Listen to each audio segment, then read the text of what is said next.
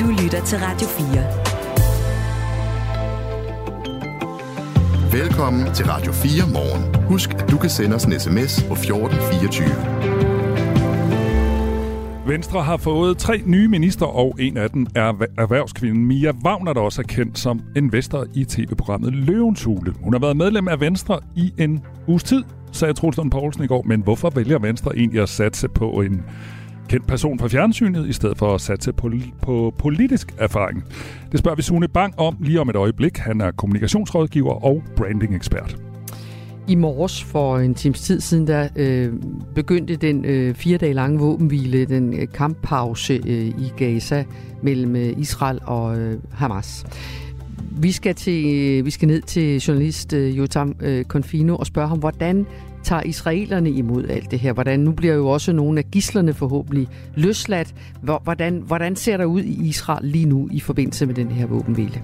Og før nyhederne, der talte vi om den her Mike Fonseca-sag, som jo øh, rullede præcis for en uge siden, da Mike Fonseca blev smidt ud af Moderaterne, fordi han havde overtrådt partiets adfærdskodex, fordi han var blevet kæreste med en 15-årig pige. Og med det, det er der rigtig mange, der har skrevet til os om øh, på 1424. Lad os lige tage et par sms'er. Mm. Øh, vi kan jo øh, starte med en sms som fra Dan, øh, som skriver, lovligt er lovligt. Hvis pigen ikke føler sig krænket, er der ikke noget at sige. En anden, øh, Lars fra Sønderborg, skriver, der tales hele tiden om, at det er slemt, at Fonseca som 28-årig mand har et forhold til en 15-årig. Havde det da været bedre, hvis det var en 28-årig kvinde og en 15-årig mand, spørger altså Lars fra Sønderborg. Og vi snakkede øh, før nyhederne med øh, to repræsentanter for ungdomspartier fra det konservative ungdom, og så fra den, øh, det ungdomsparti, som er tilknyttet enhedslisten. Og vi snakkede om, hvorvidt der skulle laves lovgivning på det her område. Enhedslistens øh, repræsentant synes ikke, der skulle være lovgivning, selvom hun absolut ikke øh, brød sig om den her situation. Hvorimod øh, repræsentanten fra konservativ ungdom synes, at man i hvert fald godt kunne se på, om der var noget lovgivning, der kunne give, øh, give mening. Og øh, Jon har skrevet til os, han skriver, at det kan være, at de, kons- øh, det konservative ungdomsparti kan arbejde for at indføre et moralpoliti. En anden skriver, det her er hyklerisk. Vi kender alle sammen par, som har 10 eller 15 års, øh, år imellem sig. Hvad er egentlig forskellen med en Mike på 45 og en kvinde på 28, skriver sammen. Og så er der en anden, der gør os opmærksom på, at det er også rigtigt. Vi har allerede lovgivning, og det handler om grooming.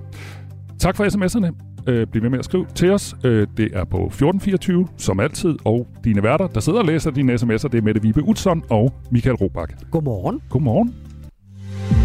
Det her er Radio 4 morgen.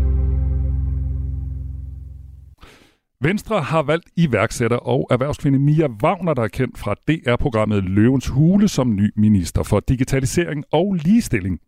Venstres ministerrokade, altså som kom i går, sker efter, at Troels Lund Poulsen er blevet partiets nye formand.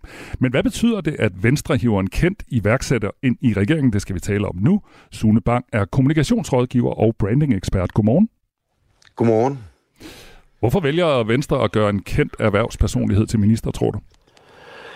Jamen altså, vi har, vi har det jo også med at kritisere politikere for ikke at have særlig meget øh, erfaring fra det virkelige liv. Altså, det er ofte, øh, der er rigtig mange skolelærer, øh, og så er der, eller skolelærer uddannet, øh, og så er det ofte øh, personer, der sådan er støbt ud af en politisk form, har været i ungdomsbevægelser, og har været i politik, lokalpolitik måske, og så senere i, i, øh, i Folketinget.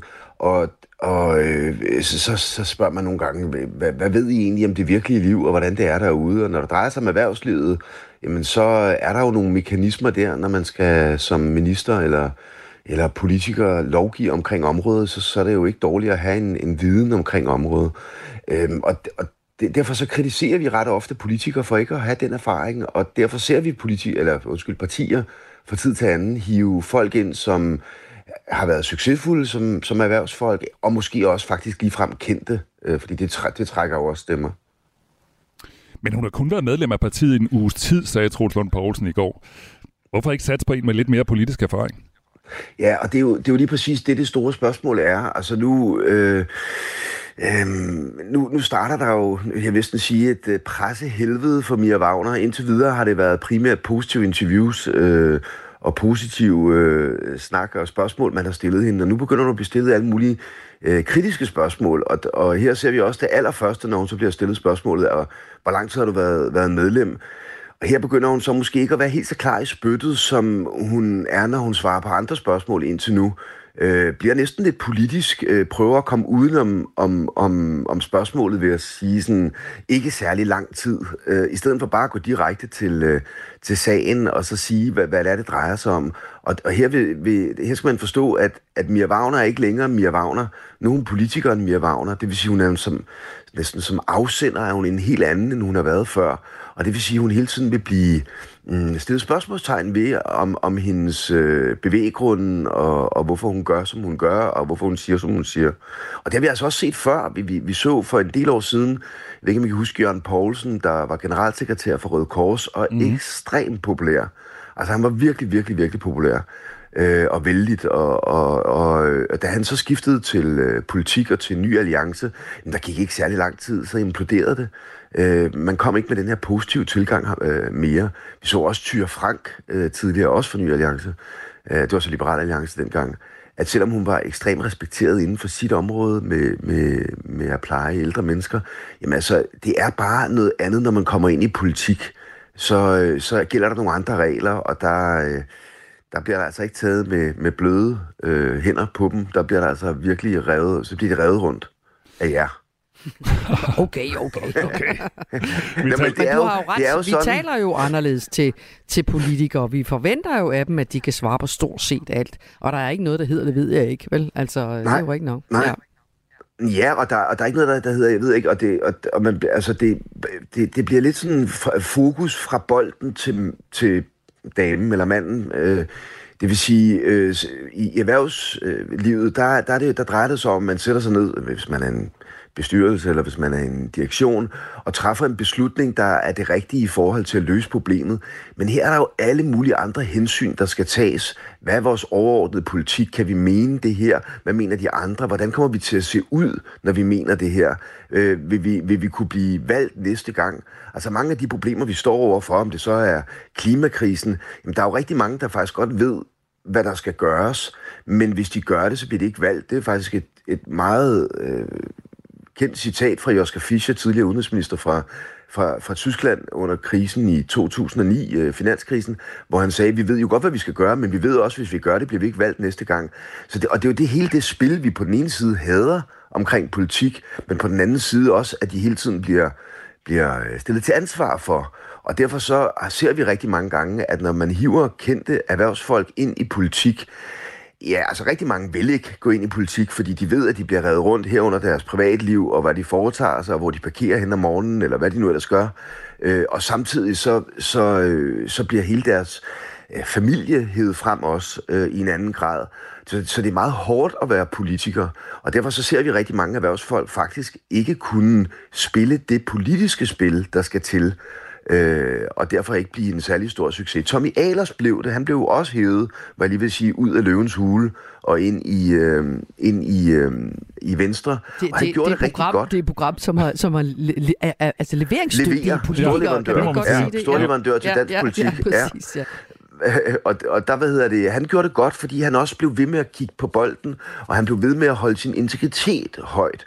Og derfor så vil jeg også sige, jeg håber, Mia Wagner, hun ikke øh, nu bliver for politisk, strategisk tænkende, men hun bare bliver fokuseret på bolden og det, hun har gjort i alle de øh, virksomheder, hun har, hun har lykkedes med.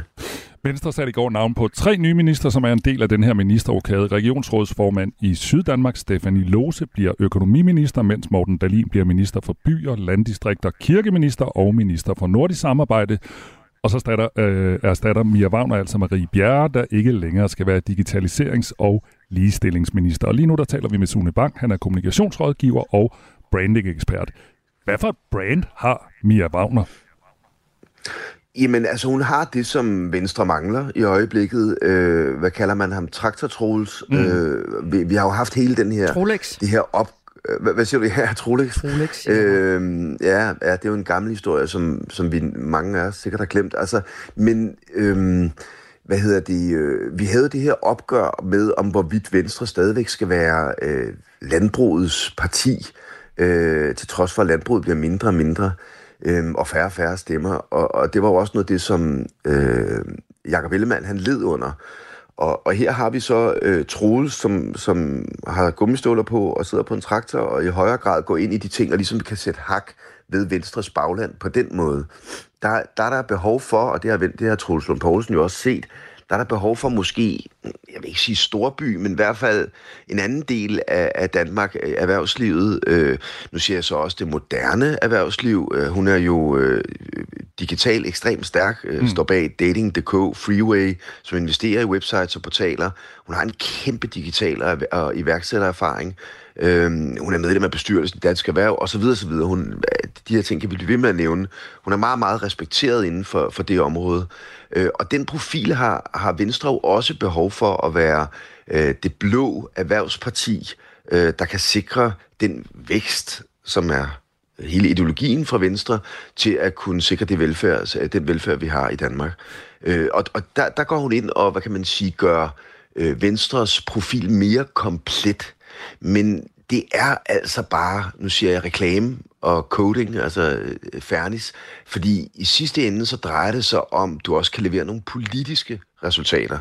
Og, og det er bare, det, det er et politisk håndværk, der er helt anderledes end det erhvervsmæssige. Og derfor så kommer Mia Wagners øh, image-profil, øh, øh den bliver jo satset nu øh, på, om hvorvidt hun kan også levere på den her bane. Mm. Venstre har jo været igennem en hård tid, det tror jeg godt, man kan sige, og de står historisk dårligt i meningsmålingerne. Øh, kan, kan den her sådan lidt kendisfaktor, altså at Mia Wagner kommer ind, kan det ligesom gøre noget ved de meningsmålinger og ved opbakningen til Venstre? Jeg tror, man skal sige det sådan, at den kan, den kan få bolden til at rulle øh, øh, så, skal, så skal det bevises ved hjælp af det håndværk, der skal laves bagefter. Der står Venstre jo i en svær situation, i og med, at de er med af regeringen, og også skal stå inden for en masse politik, som ikke er deres, lige så vel som Socialdemokratiet skal. Øh, men Venstre er måske det, det mest ramte dyr øh, af, af de tre i øjeblikket. Øh, Lars Løkke formår jo på en eller anden måde at placere sig i midten af det hele, og, og høste rigtig mange af de point, øh, der bliver lavet. Øh, men, men, men det er ikke nok øh, der kommer, det, det, det, det hviler øh, faktisk alene på Truslund Poulsen, om han formår at skabe den nye dynamik, der skal til. Bolden kan rulle ved hjælp af Mia Wagner og sende et nyt signal, men nu skal der leveres. Det er simpelthen det, det drejer sig om. Sådan sagde Sune Bank, der er kommunikationsrådgiver og branding-ekspert. Tak fordi du var med i Radio 4 morgen. Jamen tak fordi jeg måtte. Vi har forsøgt at få et interview øh, med den nye minister, altså Mia Wagner, men hun har ikke haft tid til at stille op her til morgen. Lytter til Radio 4 morgen.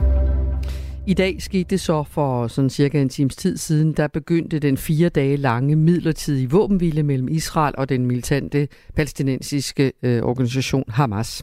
De to parter har aftalt, at kamphandlingerne nu er sat på pause i fire dage, 50 af de gisler, som Hamas tog under terrorangrebet i Israel 7. oktober, skal frigives, lyder aftalen. 150 palæstinenser, som sidder fængslet i Israel, bliver løsladt. Og det vil ske sådan gradvist, som jeg kan se på nyhedsbyråerne. Godmorgen, Jotam Confino.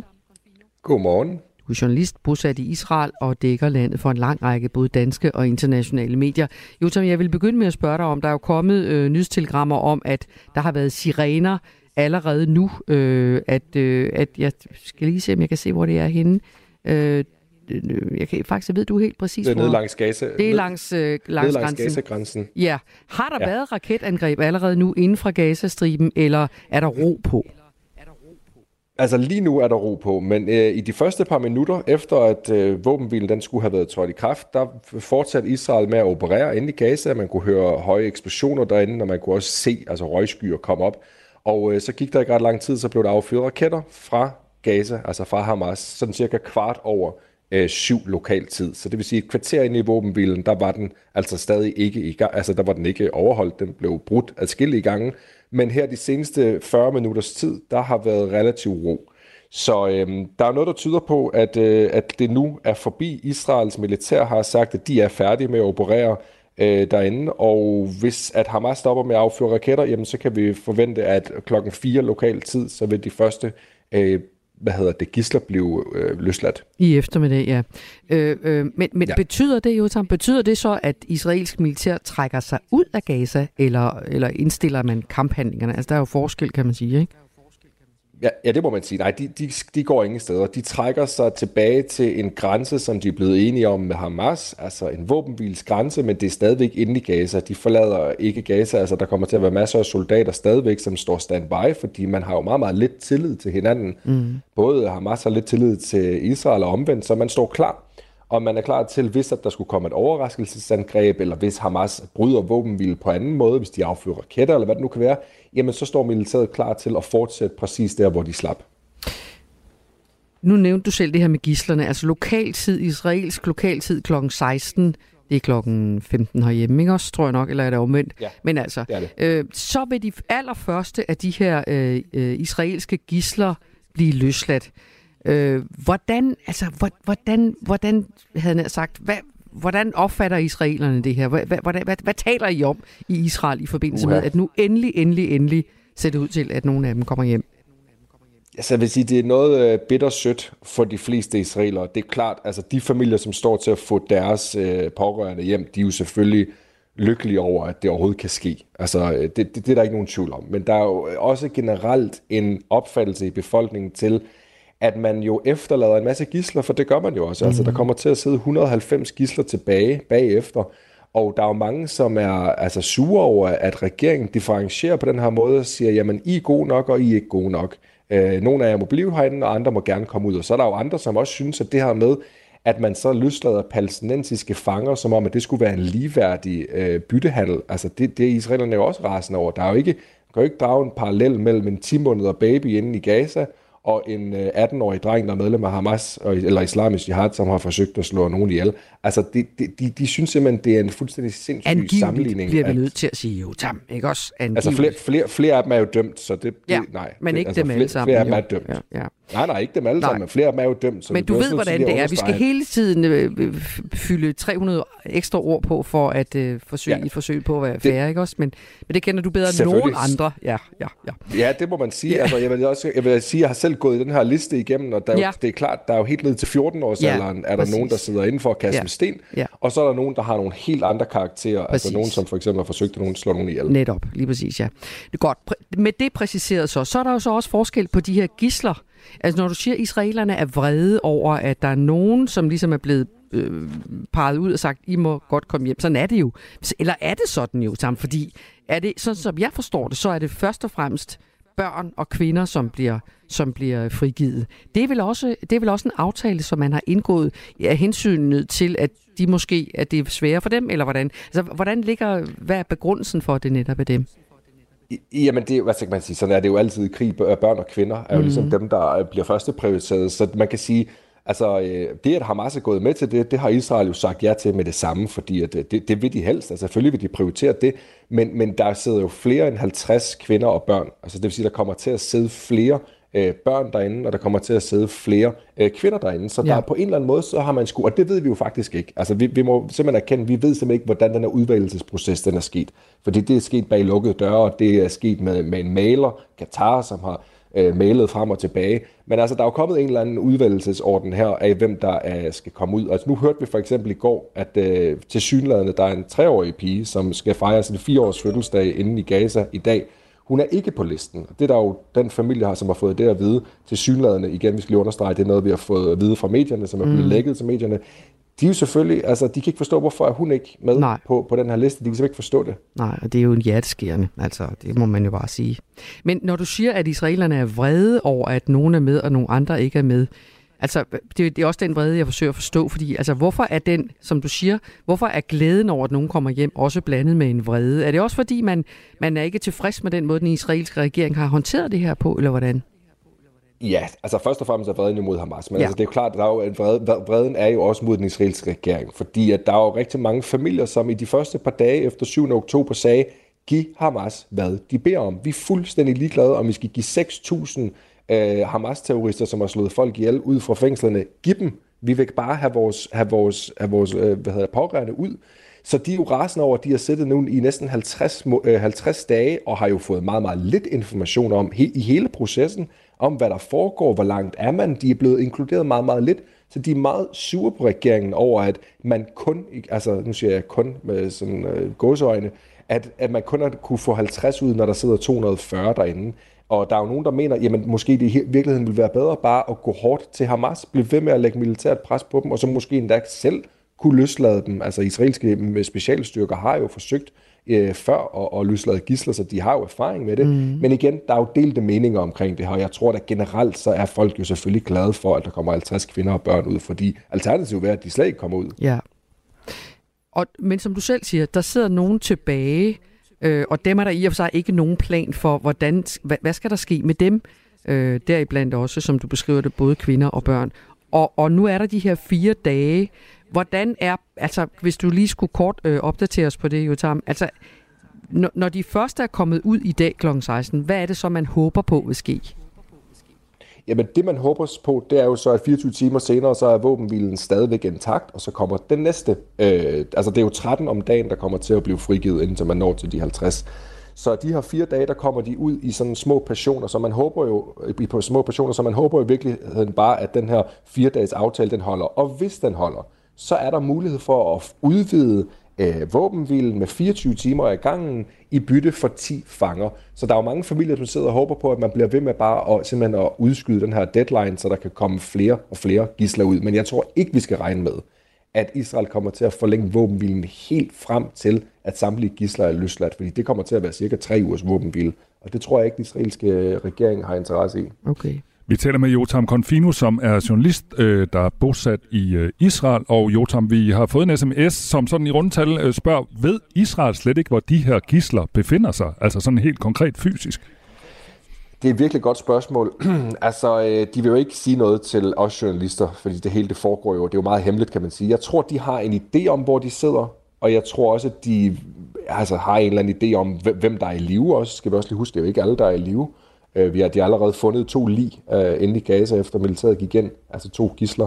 Så øh, de har en idé om det, men hvis de vidste fuldstændig, hvor de var, helt præcis hvor de var, så vil der nok også, går jeg ud fra, være en, en redningsaktion. Altså vi har jo set en redningsaktion allerede faktisk, hvor Israel formåede at få en kvinde ud fra Gaza.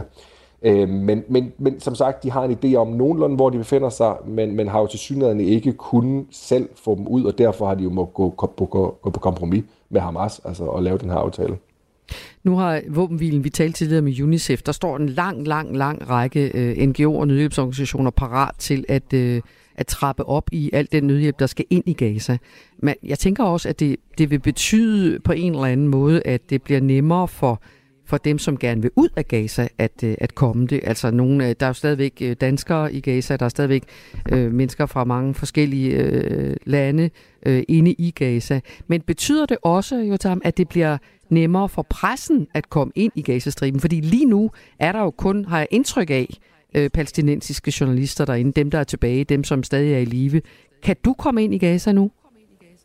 Jeg skulle have været derinde i fredags faktisk, men øh, alle, som kommer fra den israelske side, altså alle journalister, alle udenlandske journalister, alle, som kommer fra den israelske side og ind i Gaza, de skal med militæret, fordi at de bliver nødt til at blive beskyttet. Altså det er for farligt at, at, at krydse grænsen alene. Så der har været øh, en del journalister derinde, CNN og BBC og New York Times osv. har været derinde. Jeg skulle have været derinde i fredags med 10 minutter inden, at jeg skulle ind. Der blev det aflyst, fordi at de var i gang med at likvidere nogle højtstående Hamas-kommandører, og det var for farligt at være derinde. Så jeg, jeg, for, jeg forventer, at jeg kommer derind. Jeg vil også selv gerne ind med mine egne øjne og se, hvad der foregår derinde. Jeg vil specielt gerne ind til Al-Shifa-hospitalet, hvor de her tunneller de er blevet afsløret. Jeg vil gerne se det med mine egne øjne, selvom at nu har vi også fået videoer fra Reuters, som er et uafhængigt nyhedsbureau. Øhm, men, men nej, det bliver ikke sådan, så at der kommer til bare at være en åben grænseovergang, hvor at øh, folk de kan, de kan flokkes ind, som de vil. Det kommer stadigvæk til at være ekstremt øh, sikrede grænseovergange, hvor at, øh, selvfølgelig nogle journalister får lov til at udnytte, at der er en våbenhvile her, men det bliver ikke sådan, så at alle bare får lov til at kunne komme ind på en gang. Nu siger du så også, at I skal være i selskab, hvis man kan kalde det, altså embedded, som vi kalder det på journalistsprog. Ikke? Altså ja. når man er med, med, med militære styrker inden, det gælder også Ukraine og mange andre steder, så er man ligesom embedded. Og det betyder jo også noget for, du kan ikke bevæge dig frit. Så hvor realistisk er det egentlig, tror du jo, som at du får det, det, et, et, et, øh, et, et, det fulde billede af, hvad der foregår i Gaza, når du skal, øh, hvor du må gå bestemte steder, men ikke andre, og du skal være i, i selskab med israelsk militær? Jamen, det kan man aldrig i krigszoner. Som du også nævner, Rusland og Ukraine, det er præcis det samme. Altså, det, det er ganske øh, forfærdeligt at være journalist i sådan nogle situationer, fordi der er nogle områder, du ikke må komme. Altså, du er og eskorteret af den part, øh, som du står på siden af. Altså det vil sige, hvis du er i Ukraine, så er det jo det ukrainske militær, som sørger for, hvor du må gå hen, og hvor du ikke må gå hen. Og sådan er det jo også her. Altså det er simpelthen for farligt og, og altså, for det første har Israel en interesse i at sørge for, at de her journalister er, er i sikkerhed, men der er jo selvfølgelig også, de har også en interesse i, at de får deres fortælling ud. Tak skal du have, Jotam Confino, og nu bliver vi nødt til at stoppe, fordi nu er klokken halv otte. Tusind tak skal du have for at være med journalist bosat i Israel. Nu skal vi have nogle nyheder. Nu er der nyheder på Radio 4. Børne- og undervisningsminister Mathias Tesfaye reagerer nu på eksempler på, at elever med jødisk baggrund i danske folkeskoler oplever chikane. Han har nemlig bedt sit ministerium om at kontakte alle skoleledelser i landet og gøre det klart for dem, hvilke sanktionsmuligheder der er, herunder at elever kan blive smidt ud. Det skriver Jyllandsposten. Han vil også minde skolerne om, at der findes undervisningsmateriale, som skolerne kan benytte sig af for at få en oplyst samtale og forhindre eventuelle tilfælde af antisemitisme. Ministeren siger til Jyllandsposten, at der på hans egen, egne børns skole er malet hagekors ud over det hele. Siden den 5. maj 1945 har hagekorset været forsvundet ud fra det offentlige rum i Danmark. I løbet af ganske få uger, så er det bare alle mulige steder. Det synes jeg er helt vanvittigt og meget alvorligt, siger han til avisen. Til TV2 der uddyber ministeren og siger, at hans indtryk er, at det ikke er et problem at møde op i skole, hvis man er buddhist, kristen eller muslim. Men det kan det være, hvis man er jøde. Der er behov for at se forskel på almindeligt herværk og antisemitisk herværk. Der er forskel på, om man skriver, at Melinda fra 8. B er lækker, og så at jøder skal gasses i koncentrationslejre. Det sidste har en helt anden karakter, som, skal slå hårdt, som der skal slås hårdt ned på, siger han til TV2. Kamppausen mellem Israel og Hamas er en god nyhed øh, for for særligt børnene på begge sider af konflikten. Det siger Susanne Dahl, der er generalsekretær i FN's børnefond UNICEF i Danmark. Først og fremmest så vil jeg gerne understrege, at det jo er positivt og glædeligt, at det nu er lykkedes at nå frem til en aftale om en midlertidig våbenhvile i kampene, øh, øh, så vi kan sikre børns liv øh, i Gaza, og så vi også kan få frigivet de israelske børn, der er blevet bortført og holdt som gisler. Så sådan en, øh, en, en midlertidig våbenhvile, det giver et øh, pusterum for de civile og for de børn, der har været udsat for intens vold i løbet af de sidste seks uger. Israel og Hamas har aftalt at holde fire dages kamppause, hvor der vil blive løsladt gisler og fanger fra begge sider. Desuden så vil der blive kørt store mængder nødhjælp ind til Gaza. De seneste meldinger er, at tre lastbiler med nødhjælp indtil videre har krydset grænsen fra Ægypten ind til Gazastriben.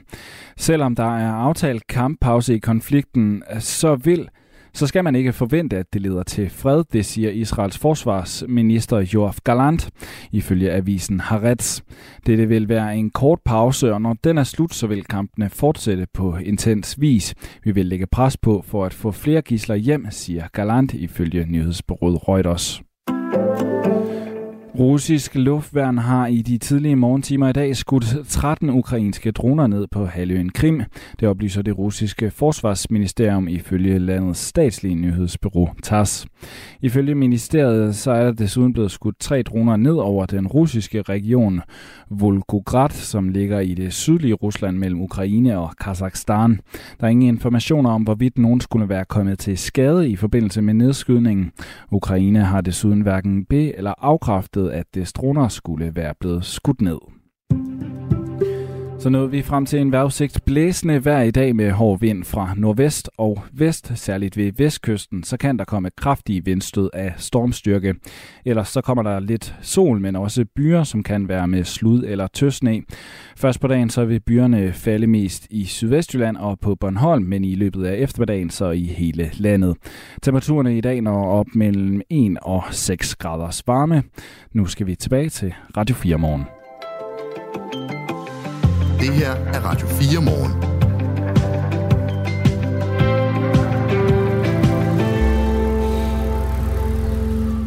Der har været øh, to store politiske historier den her uge. Den ene var jo ministerrokaden, vi øh, fik i går med det.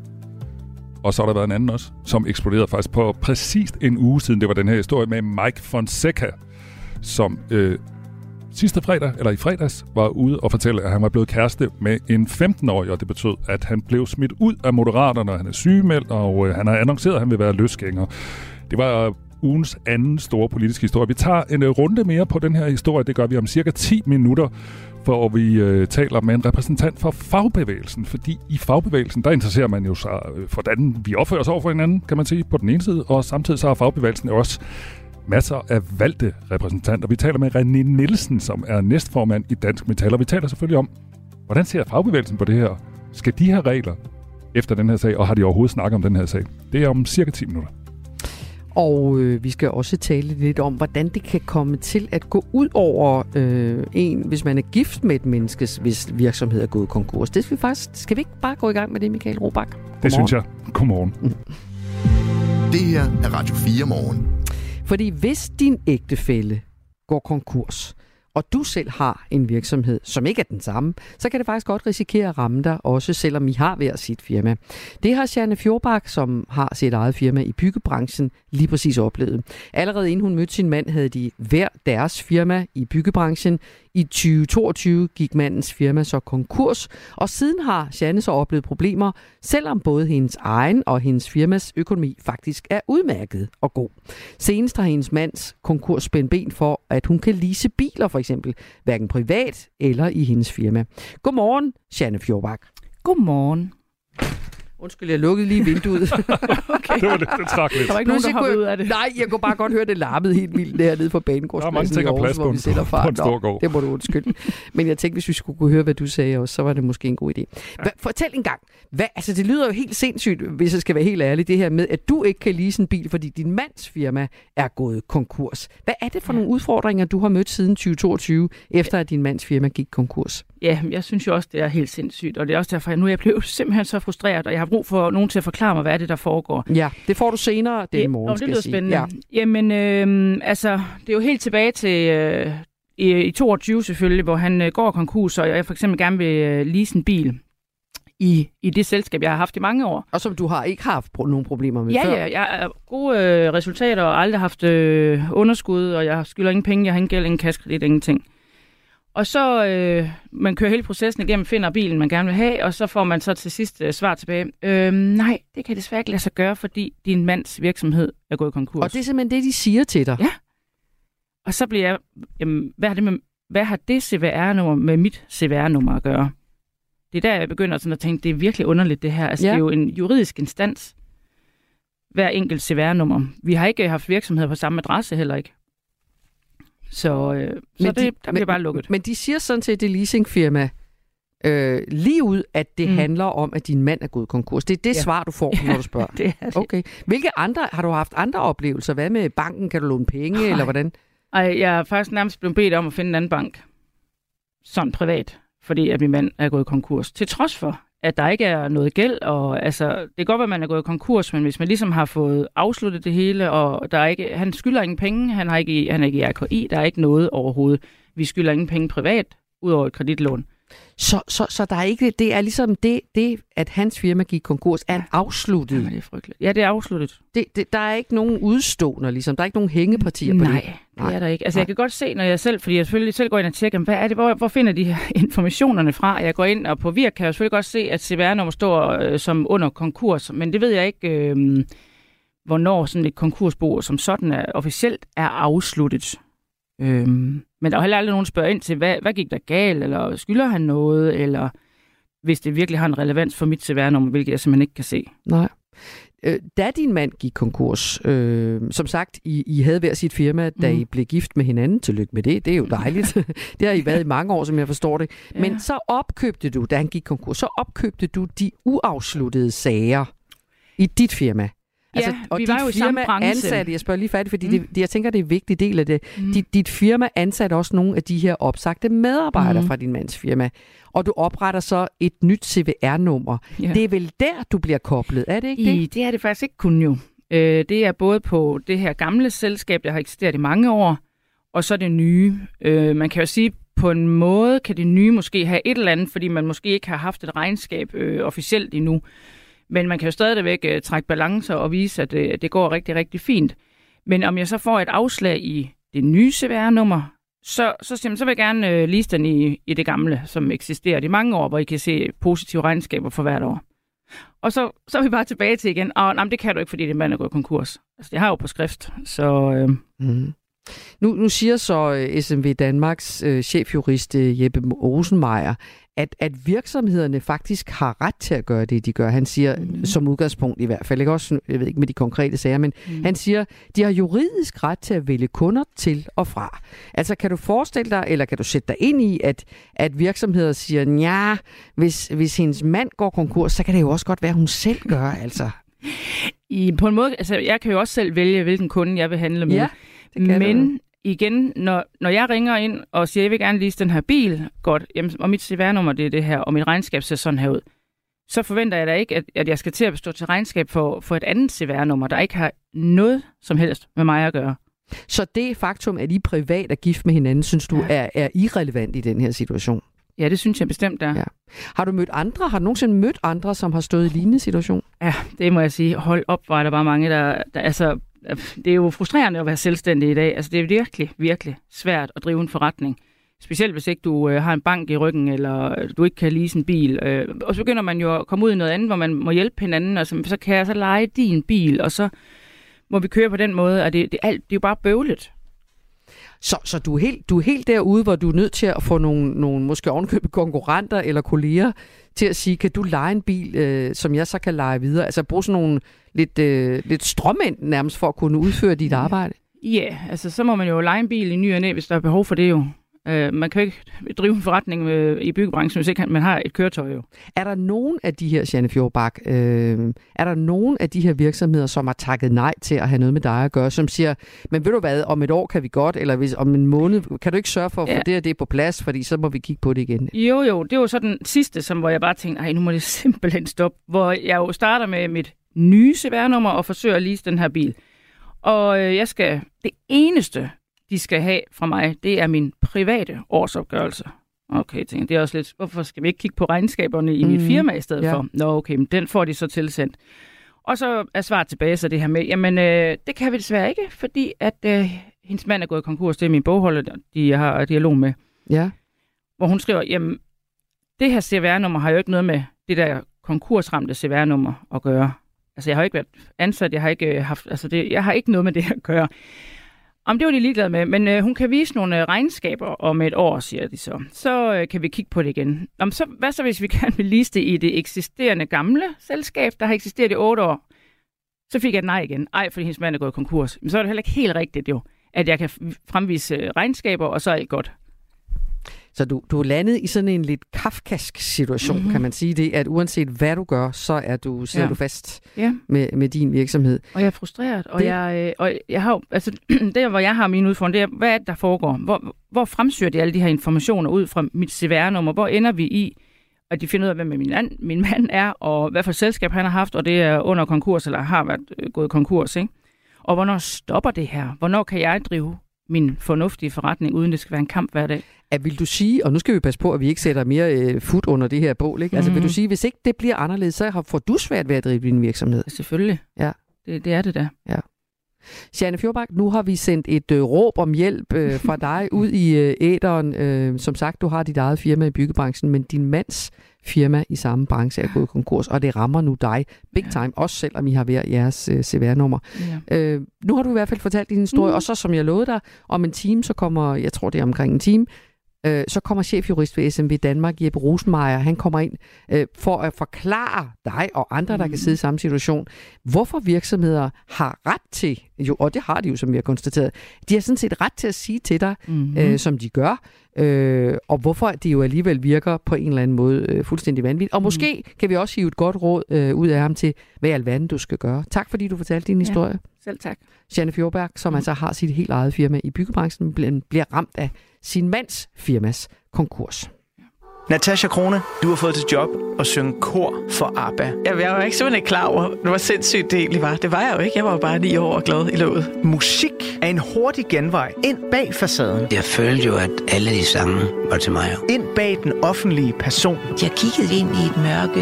Det er jo der, jeg skal hen. Det er jo der, alt trøst er. I Portrætalbum bruger Anders Bøtter musikken til at vise nye sider af sine gæster. Carmen Køllers uh, Axel Byvang, har han en playlist? Jeg ved ikke, om jeg tør sige det. Det er så pinligt. Blandt andet Backstreet Boys. Lyt til Portrætalbum i dag kl. 17.05. Radio 4. Hold kæft, mand. Det turde Ulla Terkelsen ikke, det der. Ikke så forudsigeligt. Mette, man siger, at gode naboer er guld værd. Og de, der har prøvet at have dårlige, na- øh, dårlige naboer, de ved også, at det kan være ret besværligt.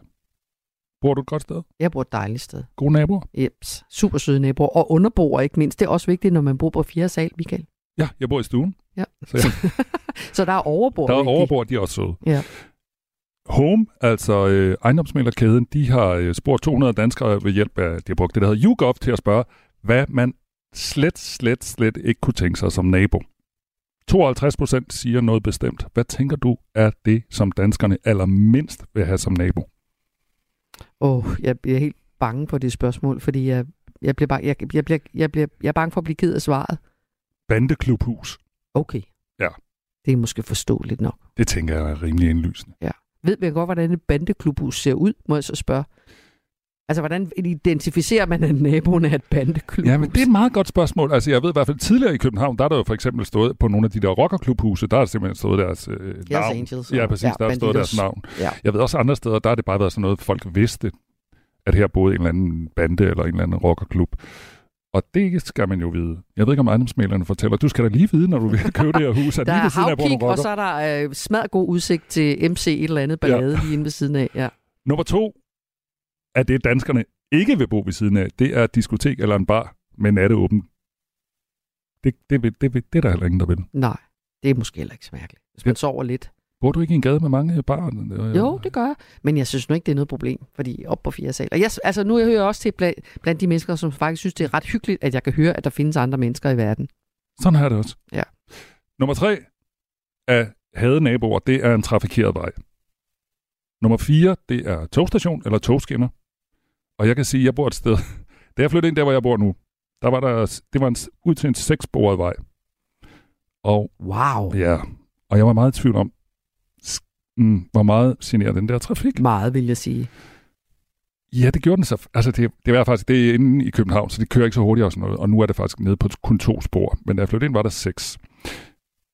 Men det, jeg havde overset, det var, at lige bag ved nabohuset, der lå togskinner.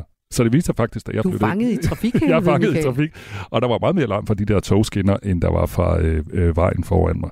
Men holder man op med at høre det så undervejs? Altså glemmer Ja, man? ja, øh, det gør ja, man jo. man vender det sig gør man jo. Skal vi lige tage nummer fem? Mm. Det er øh, fængsel.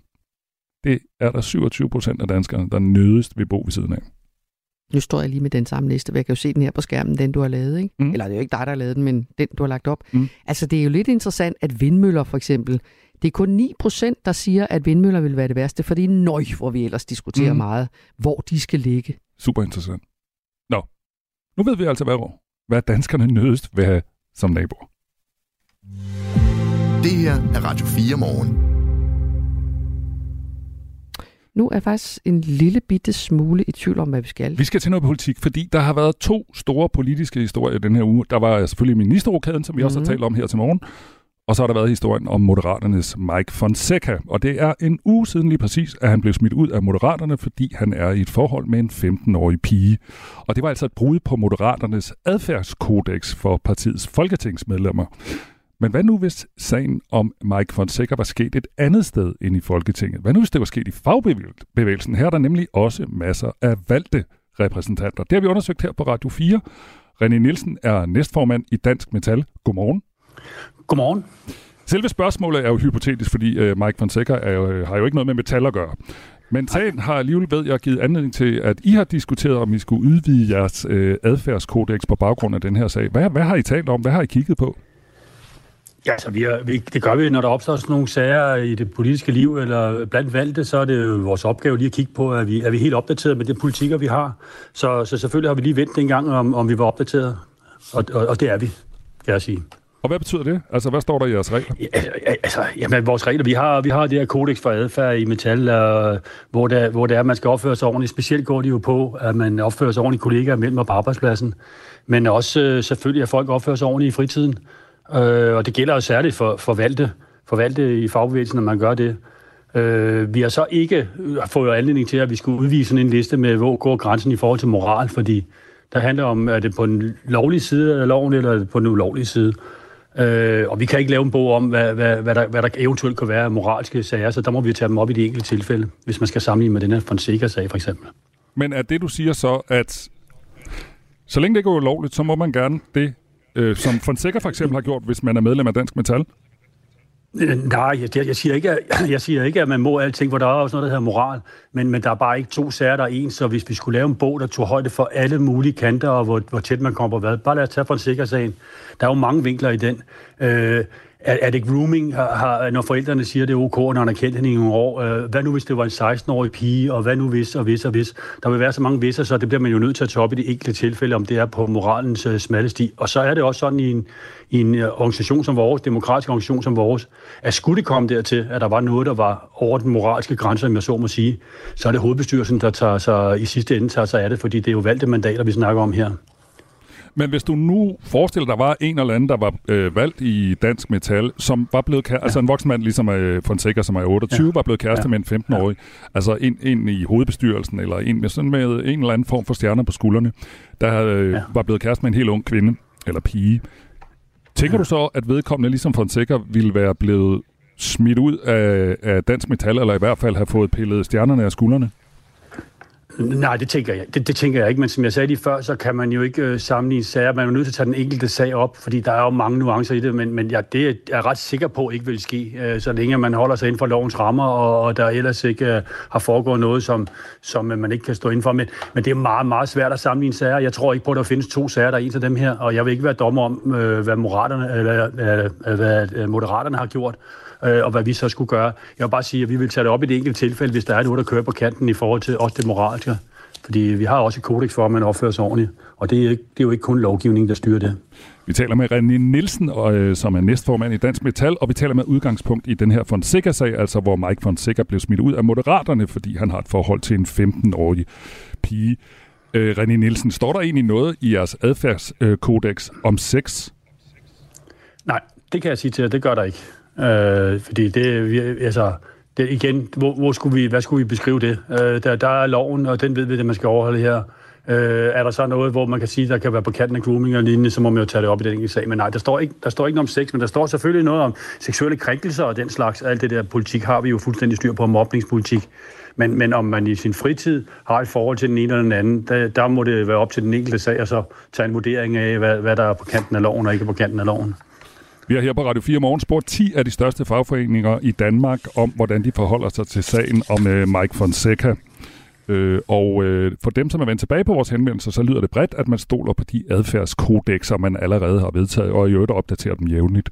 Og øh, sagen mod øh, Mike Fonseca forbryder sig mod Moderaternes interne adfærdskodex, fordi han som folkevalgt politiker for Moderaterne har et forhold til en person under 18, og det må man ikke. Mike Fonseca har som udgangspunkt ikke gjort noget ulovligt, da den øh, seksuelle lavalder i Danmark er 15 år. Der findes dog bestemmelser i straffeloven, som kan gøre den her slags ulovligt. Eksempelvis den øh, nye lov om grooming, øh, som øh, blev tilføjet tidligere i år, og både TV2 og Ekstrabladet erfarer altså, at Mike Fonseca er blevet politianmeldt efter netop den her paragraf. Og lige nu der taler vi med øh, næstformanden i Dansk Metal, René Nielsen. Øh, René, vi er sådan et program, der får en masse sms'er ind fra vores lyttere. Der er mange, der snakker om det her med moral kontra lovgivning osv. Synes du også, at den her sag er svær, altså fordi at det er lovligt, så man skal ligesom gå ud med sin moral, og vores moral er jo lidt forskellig. Ja, det er rigtig svært, og vi skal passe rigtig, rigtig meget på, at vi ikke lader moralpoliti alle sammen. Og, og nu siger du sms'er, og man kunne sige sociale medier. Det, der er rigtig, rigtig, rigtig meget moralpolitik der, øh, politik derude, hvor folk de synes, at de skal vurdere, hvad der er på den ene eller den anden side er det rigtige moral. Og der må man altså tage det op i den enkelte sag. Og jeg synes, Fonseca-sagen faktisk er et meget godt eksempel. Igen, jeg vil ikke blande mig i øh, moderaternes politik på det område her, men bare sige, der er jo mange nuancer. Altså, der gik en dag eller to, så kommer det frem, at forældrene var vidne om det her. Det var, de har kendt hinanden i mange år, og så videre, så videre, så videre. Hvad er det for et forhold, der er? Det, det kan jeg jo ikke være dommer om, og det tror jeg også, folk skal lade være at være dommer om ude ved, ved skærmene.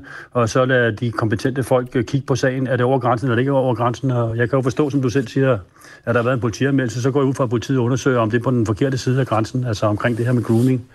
Øh, så ja, vi skal passe meget på, at vi ikke lader moralpoliti alle sammen. Det, det er en farlig tendens, tror jeg. Sådan lød det fra René Nielsen, som er næstformand i Dansk Metal. Tak fordi du var med her. Velbekomme. Og vi har som sagt været i kontakt med 10 af de største fagforeninger i Danmark og spurgt, hvordan de har modtaget den her nyhed om øh, den her sag, altså med Mike Fonseca, og hvordan de ville have håndteret den. Og det lyder blandt andet sådan her. Ingeniørernes øh, fagforening Ida siger til os, at den pågældende sag rummer et dybt upassende adfærd.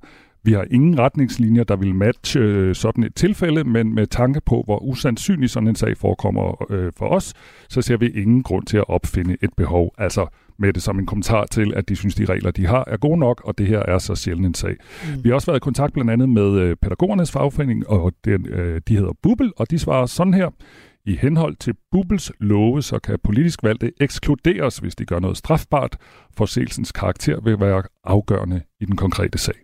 Der er også lyttere, der reagerer på den her øh, sag. Der er en, der hedder Tove Rasmussen fra Gentofte, som siger, Py, Mette og kompagni, stop med at sparke til en mand, der ligger ned uden tanke på, hvad pigen gennemgår. Det klæder jeg ikke. Øh, Kenneth skriver, så skal der lige love for, at moralpolitiet er stået op. Hvorfor køber I den med ubalancen i køn, blandt andet, skriver han. Men nu vil jeg bare sige, det er jo rigtigt nok, at, øh, at der, er, der er jura på det her, og så er der moral, og skal man i virkeligheden blande sig udenom, som Dansk Metal også var lidt inde på. Men det er jo alligevel noget, som præger øh, kan præge en lovgivning, hvordan folkestemningen er om noget, Michael Robach, uanset om man kan lide det eller ej. Det er vel også derfor, det er vigtigt, at, øh, at vi taler om det, når sådan noget som det her sker, kan jeg tænke. Jeg tænker også, at vi taler selvfølgelig også om det, og der, fordi at det er politikere, og dem har vi altså 179 af, og det er selvfølgelig interessant, hvordan de agerer. Men som du også nævnte tidligere øh, på morgen med det, så er der selvfølgelig også et hensyn at tage til den her pige, som jo øh, måske lige nu, nu bliver det gætværk, oplever noget, der ikke er specielt sjovt. Ja. Vi sender en tanke til hende. Det gør vi. Det her er Radio 4 morgen. Uh, vi har her i Radio 4 Morgen har vi snakket uh, om uh, fas, uh, kalkuner, var det i går, Michael. ja. det var Thanksgiving. Ja. Uh, og vi har talt om mortensand og så videre, så vi snakker om kød af og til. Fjerkræ. Øh, og fjerkræ, ja. Og, øh, og man kan sige, der er jo også kamp om kødet. Altså, det er jo virkelig noget, vi taler meget om. Nu kommer julen fyldt med kød ja. på rigtig mange øh, danskers øh, julebord. Ikke? Øh, hvad skal man spise, hvis man gerne vil tage hensyn til klimaet? Der er de her fjerkræ jo ret gode, fordi de er ikke nær så klimabelastende som oksekød. Det belaster klimaet meget mere, hvis man spiser bøffer. Øh, og et af de lande, hvor man spiser kæmpe store og mange bøffer, det er USA. Mm. Og jeg så en, øh, en sjov øh, artikel forleden fra øh, magasinet Illustreret Videnskab, øh, som fortæller, at et amerikansk universitet har øh, svaret, fundet svaret på, hvem er det i grund, der spiser flest af de der øh, røde bøffer over i, øh, i øh, USA. Jeg troede i grunden, at det er nok sådan rundt regnet alle amerikanere, der render rundt og spiser bøf hele tiden. Ikke? Jo. Men på Tulane University i New Orleans, der har man undersøgt amerikanernes forbrug af oksekød, og det viser sig faktisk, at ud af de flere end 300 millioner amerikanere, er det en meget lille gruppe på bare 12 procent, som står for halvdelen af oksekødspisningen på en dag. Er du med mig? Nej, en gang til. Nej, 12 procent af den amerikanske befolkning står for halvdelen af alt det oksekødspisning. Hold op. Er det, ikke, er det ikke lidt vildt? Så det er dem, der... Gæt, hvem det er, de 12 procent. Hvad, hvad, hvad er kriterierne? Er det alder, eller er det jeg tror, bare, de har, eller? jeg tror bare, de har generelt undersøgt, hvem spiser oksekød. Jeg ved egentlig ikke, hvordan de har lavet undersøgelsen. Men jeg kan sige, at et af parametrene, det er køn, ikke? Ah, ja, okay, må jeg gætte så? Ja, det må du godt gætte. jeg tror, jeg, det må du godt gætte på. Med alle forbehold for at nu generalisere helt vildt, så gætter jeg på, at det er mænd. Det var fuldstændig ret. Nej, De 12 procent er fortrinsvis mænd, og når man ser på alder, så er det i alderen 50-65 år. Okay. Også, også lidt sjovt, ikke? Jeg troede, at unge amerikanere gik, gik og spiste bøger hele tiden. Man er nødt til at justere sine fordomme, når man får videnskabelige resultater. Det er sådan set meget sundt. Det er altså midalderne mænd? Ja, ja. med andre ord. Sådan en som dig. Hvad? Ja, nå, ja okay. De amerikanere, som spiser mindst oksekød, det er så personer under 29 år og over 66 år. Øh, de indsamlet i perioden 15 til 18, så det kan jo godt være, at det ser lidt anderledes ud i dag. Det tager noget tid at bearbejde sådan noget data. Noget, noget om køn i den? Øh, i, de, I det med de unge, så nej, det Nej, fremgår. dem, der spiser mindst kød. Og Ja, det er så kvinder bare? Det eller er kvinder, ja. ja okay. Øh, de fortæller selv, forskerne, de er faktisk overrasket over, at så forholdsvis lille en del af befolkningen står for så meget af den her øh, indtagelse af oksekød. Så tjekkede jeg også lige, at der så undersøgelser herhjemme. Øh, Illustreret videnskab har gjort det samme, men det er der ikke. Ikke tilsvarende undersøgelser. Men man ved, at selvom alle køn herhjemme spiser forholdsvis store mængder af oksekød, så er det også i Danmark fortrinsvis mænd, der spiser det meste. Jeg ved ikke, om du skal have dårligt som Det ved jeg heller ikke. Nu ved du i hvert fald det. God appetit. Velbekomme. Vi nærmer os nyhederne. Når vi er tilbage, så skal det blandt andet handle om de rigeste familier i Danmark. 6 ud af 10 af de rigeste familier kommer fra Jylland. Kan du gætte på, hvad det er for nogen? Nej. Det er Lego-familien blandt andet. Ja, okay. Det burde jeg selvfølgelig bare have sagt. Ja. Danfoss-familien. Ja. Ja. Giver næsten også sig selv. Ja. Og så er det også øh, bestsellerfamilien. Og øh, vi skal tale med Morten Langer, som er chefredaktør på Økonomisk Ugebrev, og vi skal blandt andet høre om, hvad det betyder for de områder, hvor de her meget, meget rige mennesker bor. Altså nogle af dem sponsorerer jo fodboldklubber og andet. Vi skal også høre, om det betyder noget sådan for den enkelte kommunes skat, at man har en meget, meget rig familie. Men det er lidt senere på morgenen. Nu er klokken 8. Du har lyttet til en podcast fra Radio 4. Find flere episoder i vores app, eller der, hvor du lytter til podcast. Radio 4. Ikke så forudsigeligt.